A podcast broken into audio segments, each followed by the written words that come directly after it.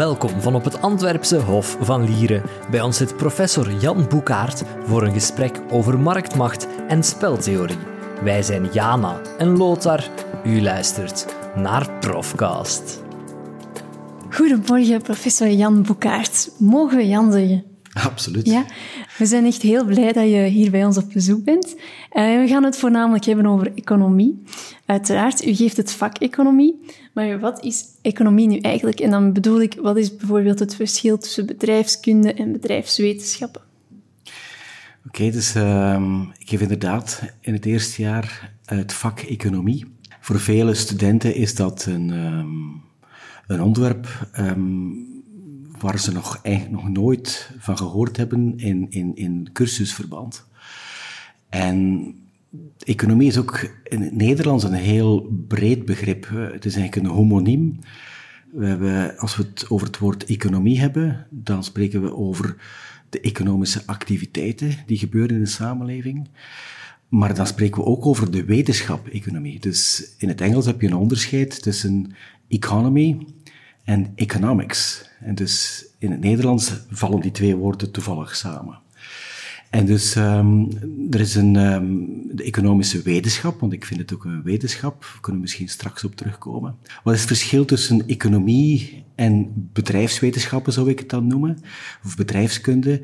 Ik denk dat um, het grote onderscheid is dat economie onder andere bedrijfskunde in rekening brengt in haar studie om het gedrag van organisaties, huishoudens, mensen uh, te kunnen begrijpen, te kunnen verklaren en misschien te kunnen voorspellen. En dan gaat dat niet alleen over macro-economische begrippen zoals uh, werkloosheid, inflatie, maar dat gaat ook over um, minder voor de hand liggende um, elementen in onze samenleving, zoals bijvoorbeeld kinderarbeid, onderhandelingsruimte binnen gezinnen, kansen van uh, minderheden, migratie, heel wat topics die eigenlijk uh, de revue kunnen passeren. Ik denk dat economie als wetenschap een veel maatschappelijker uh, invulling heeft met betrekking tot wat er gebeurt rondom ons. Terwijl bedrijfskunde meer, een, zal ik maar zeggen, een technische manier van denken over bepaalde dingen die gebeuren in de organisaties. Ik weet niet of dat een duidelijk antwoord is. Absoluut. En je vindt economie echt een wetenschap? Ja, ik denk, er is, uh, er is heel wat controverse rond. Um, en de aanleiding is dikwijls uh, de Nobelprijs Economie, dat dit um, geen wetenschap is. En ik weet niet altijd wat men dan gebruikt als criterium om te stellen dat iets een wetenschap is of geen wetenschap. Ik denk, de, de, de, de, Nobelprijs die dit jaar uitgereikt werd, gaat um, naar drie mensen die um, geprobeerd hebben, of toch in geslaagd zijn, om causaliteit um, in kaart te brengen. En ik denk dat dat eigenlijk een belangrijk criterium is om, om een wetenschapper te onderscheiden van andere praktijken. En ik denk dat economie een wetenschap is, omdat ze erin in slaagt om causaliteit te kunnen onderscheiden. En dus um, voorspellen is voor mij geen, geen goed criterium van wat een wetenschap is. Het is, um, het is um, in vele disciplines, van geneeskunde tot geologie, is voorspelling uh, ook niet met 100% zekerheid. En dus ik denk dat het ook in economie zo is. Maar wat wij wel kunnen doen is echt correlaties gaan onderscheiden van oorzakelijke verbanden. En, en daarom denk ik dat de economie op en top een wetenschap is. Uh, uh, dat we er mogen staan naast elke andere wetenschap die ook aanzien wordt als een wetenschap. En waarom vind je het belangrijk dat dan jongeren interesse hebben in economie? Het is een belangrijk element van onze samenleving. Elke dag worden we um, is er een grote lawine van, van informatie die gelinkt is aan um, economische aspecten van onze samenleving. En er zijn enorm veel misverstanden over, um, over, over wat de economische wetmatigheden en, en gebeurtenissen zijn in onze samenleving. omdat het niet alleen complex is, maar ook enorm ideologisch geladen. Ik probeer ook um, als studenten, en dat is denk ik ook een verdienste van ons handboek, dat we dit jaar een nieuwe editie gegeven hebben. Net zoals in alle andere edities, proberen we eigenlijk begrippen te hanteren die zo weinig mogelijk ideologisch geladen zijn. Ik ga een voorbeeld geven. Het woord overheidsbeslag is een term dat je in heel veel kranten vindt. Dat ga je niet in ons handboek vinden. Ik vind dat een heel ideologisch geladen begrip, want als ik zeg er is zoveel overheidsbeslag, als we spreken over procenten van het BPP, dan zou je even goed kunnen zeggen, ja, er is zoveel privébeslag. En dus, eh, maar dat woord wordt niet gebruikt. Dus um, ik heb het veel liever over zoveel procent van het BPP um, gaat naar de overheid via belastingen. Dat is iets anders dan zeggen dat er een overheidsbeslag is.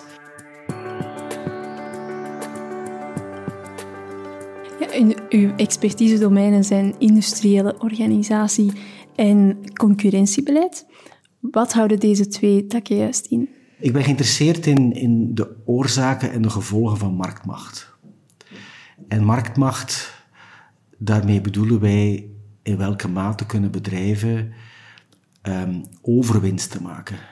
Um, in een gezonde industrie um, kunnen alleen diegenen die overleven winsten maken. er zijn heel veel sectoren waarbij bedrijven overwinsten kunnen maken. En die, dat noemen we dan eigenlijk marktmacht. De mate waarin je je prijs kan zetten boven je kosten, zodanig dat je geen verkoopcijfers verliest, dat je geen, geen klanten verliest. En het is, um, um, men gebruikt ook wel het woord dominante uh, bedrijven. En het is een heel hot topic. Um, um, dat ook heel veel maatschappelijke gevolgen heeft. Um, we hebben het uh, deze dagen over um, de mastodontenbedrijven. Grote bedrijven zoals uh, Google, Apple, Facebook, Amazon. maar het is veel verder dan dat. Het is veel belangrijker dan dat. We mogen ook niet... Er zijn heel veel problemen met die bedrijven, ook al hebben die al veel oplossingen aangereikt. Uh, maar het is geen competitieve markt. En dus um, we mogen ons ook niet blind staan op die, op die zeg maar, grote, grote bedrijven, die ze ook zijn. Het is, um, het is in heel veel sectoren dat marktmacht um, gestegen is de laatste 20, 30 jaar. En dus dat zijn grote evoluties die te maken hebben ook met bijvoorbeeld de reden waarom in onze samenleving gedurende de 30 laatste jaren het aandeel van arbeid in onze totaal bruto binnenlands product gedaald is. Dus de hoeveelheid kapitaal um, die gecreëerd wordt in onze samenleving is gestegen ten nadele van de verloning voor arbeid. En dat heeft onder andere te maken met de marktmacht van bedrijven. En Uh, dat zijn grote uitdagingen voor ons als, uh, als samenleving die we, die we moeten onder ogen zien en proberen uh, um, op te lossen met correcties, juiste correcties in de markt. Vandaar dat ik ook vind dat concurrentiebeleid, om dan op het tweede punt te komen van uw, van uw vraag, concurrentiebeleid is heel belangrijk. Um, de rol van de overheid is niet om de markt te vervangen, maar om de markt een kans te geven. En, en, en zo zie ik ook um, de rol van de overheid in het algemeen. Uh, niet als concurrent van, van, uh, van, van privaat initiatief, maar als complement, als facilitatie van, van, van privaat initiatief. Dus er is heel belangrijk onderzoek gebeurd uh, en aan het gebeuren, onder andere door twee Vlaamse economen, uh, Jan de Loeker en Jan Eekhout, um, die uh, erop wijzen dat gedurende 30 jaar al marktmacht uh, stijgt wereldwijd. Ze hebben onderzoek gedaan naar beursgenoteerde bedrijven in de Verenigde Staten en daar zie je dat ehm, marktmacht over de, de, periode van 30 jaar gestegen is. Mocht er één sector zijn met een dominante positie, dan zou ik zeggen, ja, dat is niet zo erg voor onze economie als geheel, maar het is eigenlijk ehm, bijna in alle sectoren aan het gebeuren. En we moeten daarvoor niet naar de Verenigde Staten gaan. En niet alleen kijken naar, naar de grote big tech uh, bedrijven, maar het gebeurt onder onze eigen ogen. Carglass bijvoorbeeld heeft 80% van de markt. Bloedtesten worden afgenomen door een bedrijf dat het grootste deel van de markt bedient. Zo zijn er tal van voorbeelden in de mijnbouw, in de textiel, die erop wijzen dat concentratie, noemen we dat dan, enorm aan het toenemen is in een sector. En waardoor de winstgevendheid van heel veel bedrijven toeneemt. En waarom vinden we dat slecht? Niet omdat we tegen winst zijn, maar eigenlijk omdat een algemene trend van concentratie, van marktmacht, ervoor zorgt dat het algemeen prijsspel stijgt. Als het algemeen prijsspel stijgt, als de producten duurder worden, dan gaat ook de vraag naar die producten afnemen. En als de vraag naar de producten afneemt, dan neemt ook de vraag naar arbeid af. En als de vraag naar arbeid afneemt, dan daalt ook de prijs van arbeid. En als de prijs van arbeid daalt, dan dalen de lonen. En dat verklaart misschien waarom dat we nu zien dat de middenklasse er niet op vooruit gaat. De grote middenklasse gaat er al jaren niet meer op vooruit in heel veel landen, terwijl de, de rijkere, het rijkere segment van de bevolking, zeker in Noord-Amerika, eigenlijk een steeds groter deel van de koek neemt. En dus uh, dat is iets wat ons moet zorgen baren. En dus Rick van der Ploeg is een Nederlandse econoom die gekend staat voor provocerende uitspraken. Hij uh, is ooit staatssecretaris geweest voor cultuur als econoom. En hij schreef een boekje naar aanleiding van zijn inaugurale reden in de Universiteit van Amsterdam. Met als titel Is de econoom een vijand van het volk? En daarmee wou hij zeggen dat de perceptie bij, de, bij sommige delen van de bevolking leeft dat economen voor de vrije markt zijn en dat ze van de overheid niets moeten weten. Terwijl het eigenlijk niet helemaal juist is dat er, uh, dat er zo gedacht wordt uh, binnen de economische wetenschap. Wij zijn, denk ik, als je kijkt naar de onderwerpen van papers en tijdschriften, welke papers of presentaties er gemaakt worden in conferenties, dan denk ik dat we um, absoluut geen vijand van het volk zijn. Ik zou het eerder durven omdraaien met een twist en zeggen: is de vijand misschien een econoom van het volk? Met name zijn wij niet um, voor heel veel um, belanghebbenden die dat deel van het kapitaal van onze uh, samenleving ontvangen, zijn wij niet eerder met onze boodschappen dat markten concurrentiëler zouden moeten zijn, niet eerder tegen die belangen van die kleine groep en, en niet zozeer tegen de belangen van het, van, het, van, de, van, van het merendeel van de bevolking. Ik ben nog aan het nadenken over de vraag, is de vijand een econoom van het volk? Dat betekent in mijn ogen, een econoom van het volk betekent um, vertaald, meer technisch, de Europese Commissie bijvoorbeeld is geïnteresseerd in het consumentensurplus. Dat betekent de belangen van de consument. Als econoom denk ik dat wij ook oog en vooral oog moeten hebben misschien voor de belangen van de consument. Dat is niet dat we geen, geen oog mogen hebben voor de belangen van ondernemerschap. Absoluut niet. Maar ondernemerschap betekent niet dat je daarom um, marktmacht of dominantie moet, uh, moet, moet toestaan.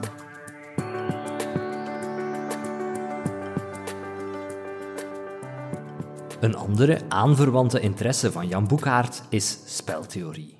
Speltheorie is, een, uh, is de studie van um, strategisch uh, gedrag tussen um, agenten.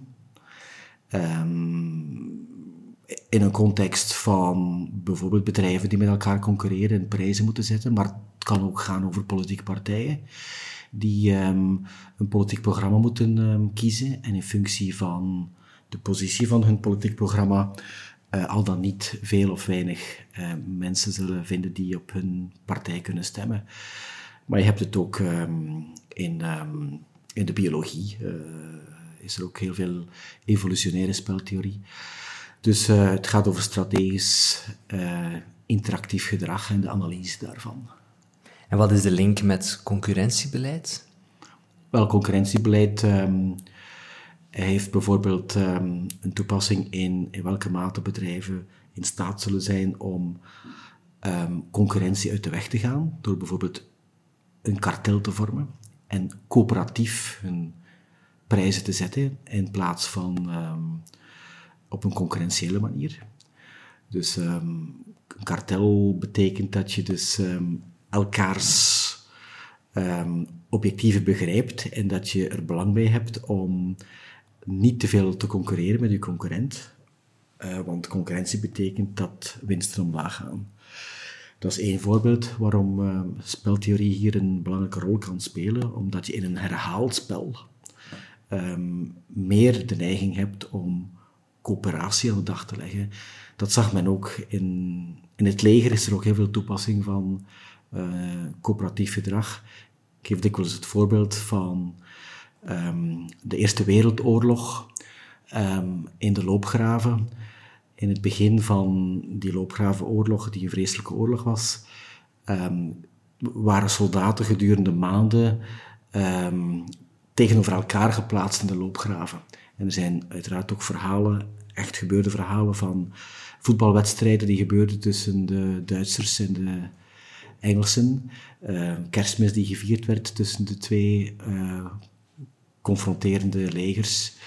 En de, de generaals stelden vast dat, um, dat, uh, dat de soldaten niet meer vochten, omdat ze um, elkaar beter begrepen. Als er een schot gelost werd, hield iemand een witte vlag omhoog met als um, boodschap van er is een fout gebeurd. We hebben, we niet willen schieten.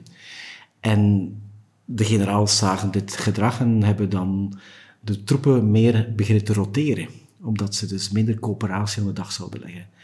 En als gevolg daarvan werd er terug jammer genoeg gevochten. Dus, uh, dus in die, die, zin is er ook veel, veel toepassing in andere domeinen dan, dan economie. Economie is een serieus spel met veel knikkers. en dus um, om het, om het naar, de, naar, naar de colleges te brengen, we doen ook heel veel um, um, experimenten. Ehm, met echt geld, want uh, het gaat over uh, knikkers. Het is een serieus spel. Ik ben eens een euro verloren in zijn les. Echt waar. een euro? een euro, ja. ja. Hoe is dat gebeurd? Ik ga het proberen juist te vertellen. Uh, professor Boekhaart, ik denk dat de eerste les was dat je mag mij straks aanvullen. En hij had een, een briefje van 5 euro vast en hij zei, studenten, uh, hier, ik heb een briefje van 5 euro, ik heb goed nieuws, het is voor een van jullie straks. Uh, en we, jullie mogen daarop bieden. En dan was het stil in de klas. Uh, niemand, iedereen was van het denken, niemand snapte het goed, maar ik wil altijd dat de dingen vooruit gaan. Dus ik dacht, oké, ik begin er... Ah ja, wacht. Nee, de extra regel was, alles wat je biedt, krijg je nooit meer terug. Dus oké, ik had er niet... Ik, dacht, wel, is hier stil, iemand beginnen. Dus ik zeg, ah, een euro. En dan uh, twee of een paar seconden later, iemand, een, paar, iemand uh, een paar stoelen verder, ja, ik 2 euro. En dan begon ik al, ja, lap, die euro ben ik al kwijt. dus toen wist ik het al. Uh, en dan ja, vervolgde het eigenlijk dat er iemand, iemand 5 euro bood, denk ik, of, of 4 ik weet niet meer, iemand 5 euro. Waarom zou je 5 euro bieden voor 5 euro? Ja, omdat ik en die anderen ons geld dan zouden kwijt zijn. Hè? Alleen niet kwijt, dus... aan, aan de professor geven. Ja. Of hoe wel, ja. het is eigenlijk wel zo dat uh, uh, het, is een, het is een all-pay auction waar uh, Lothar naar verwijst. Het, het, het, spel is inderdaad zo dat wanneer iemand 4 euro biedt en iemand anders die 3 euro geboden had, die heeft prikkels om 5 euro te bieden. Want als die verliest, moet hij 3 euro betalen. Als die wint, moet hij 5 euro betalen, maar krijgt hij 5 euro. En als gevolg daarvan zal degene die 4 euro geboden heeft, nadat diegene die 5 euro geboden heeft, bereid zijn om 6 euro te bieden, want 6 euro betalen en 5 euro krijgen is beter dan 4 euro moeten betalen. En dus ik, heb, ik ben eigenlijk wel stinkend rijk geworden. Ja, dat moet wel zijn. Tot waar zijn jullie dan uiteindelijk geraakt? Ik weet het niet meer exact. Uh, Ik denk, ik denk niet dat we overboden hebben. Ik heb toch wel jaren meegemaakt dat er overboden werd. En ik hoopte daar ook altijd op. Omdat het, omdat het toont dat, het, ehm, dat mensen ja, eh, zichzelf kunnen eh, in, in, de, in de prak rijden. Uh, met, en dit, er, het is niet alleen een spel. Het is niet alleen een spel, maar het, is ook, het gebeurt ook in toepassingen. ehm, waarbij ehm, eh, in de sport bijvoorbeeld ehm, ga je dus misschien meer, meer inzet doen. Het wordt misschien niet zo met euro's, eh, met uitwisseling van euro's gebeurd, maar het is een soort van contest waarbij je achteraf gezien eigenlijk meer ehm, uitgegeven hebt dan wat je terugkrijgt. Omdat je dus een soort van ehm, ehm, strategisch gedrag aan de dag legt waarbij je maar één kan winnen. En dus, eh, voilà.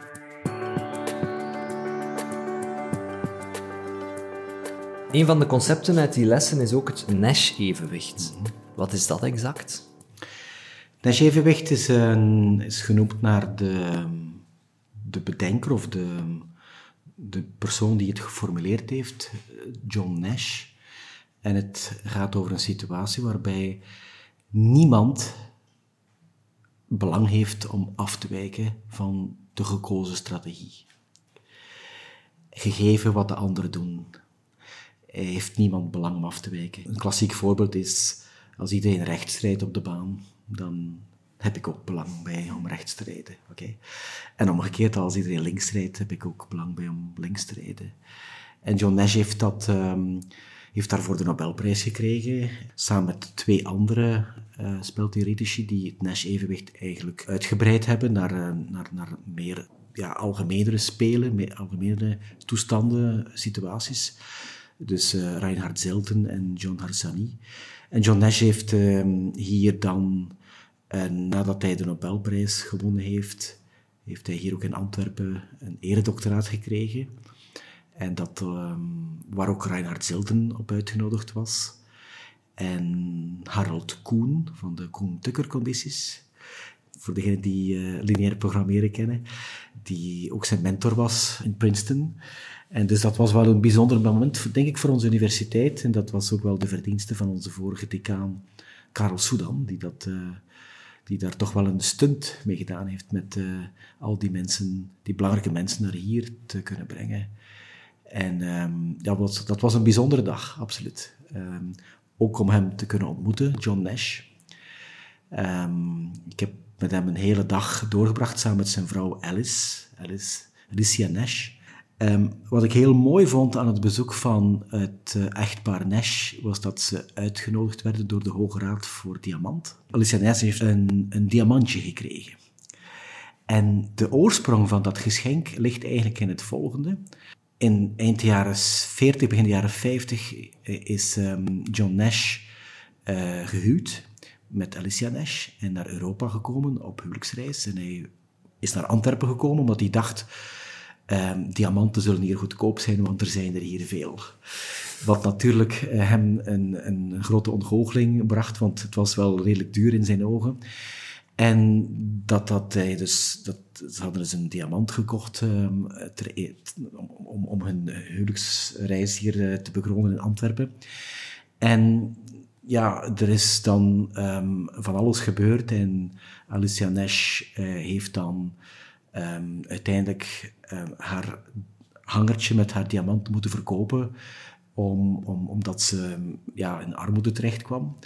En toen zijn Alicia Nash en John Nash ehm, terug samen naar Antwerpen gekomen en hebben ze dus een, een diamantje gekregen van de Hoge Raad voor Diamant. Dat vond ik wel heel, heel emotioneel moment. Dus je denkt er nog vaak aan terug, aan die dag. Ja, ik vind het wel een bijzondere dag eh, ehm, om met, met, met eh, Reinhard Zelten, John Nash eh, een een dag door te brengen. Ehm, Met wie zou je zo nog eens graag een dag doorbrengen vanuit eh economie? dat zijn moeilijke vragen, want het, is, het kan variëren van dag tot dag. Oké. Voor John Nash zelf was het wel een van de hoogtepunten van zijn leven. Zijn Ja, ik heb het gehoord, ja. Ja, dat- die Nobelprijs was toch, ja, Stond op de tweede plaats. ja, daar was de receptie minder uitgebreid. Ja.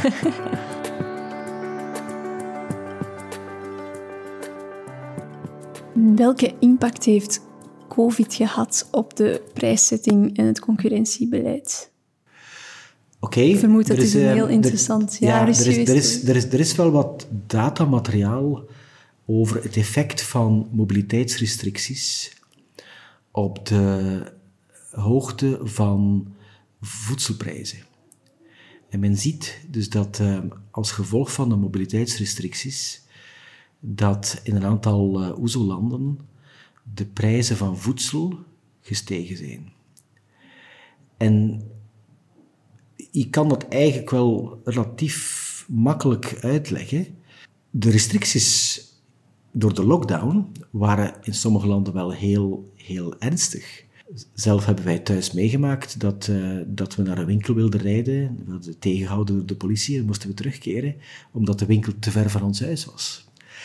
En dus je kan eigenlijk heel eenvoudig aantonen dat als gevolg daarvan de concurrentie tussen supermarkten vermindert. En de druk van consumenten om naar goedkopere winkels te gaan die misschien wat verder liggen, afneemt. Waardoor supermarkten er eigenlijk belang bij hebben om hun prijzen op te trekken zonder te veel consumenten te kunnen verliezen tijdens de lockdown. Dat blijkt dus ook voor een stuk tot uiting te komen in de data. En dus ehm, we hebben wel ook gezien dat heel veel superettes en supermarkten het relatief goed gedaan hebben tijdens de lockdown.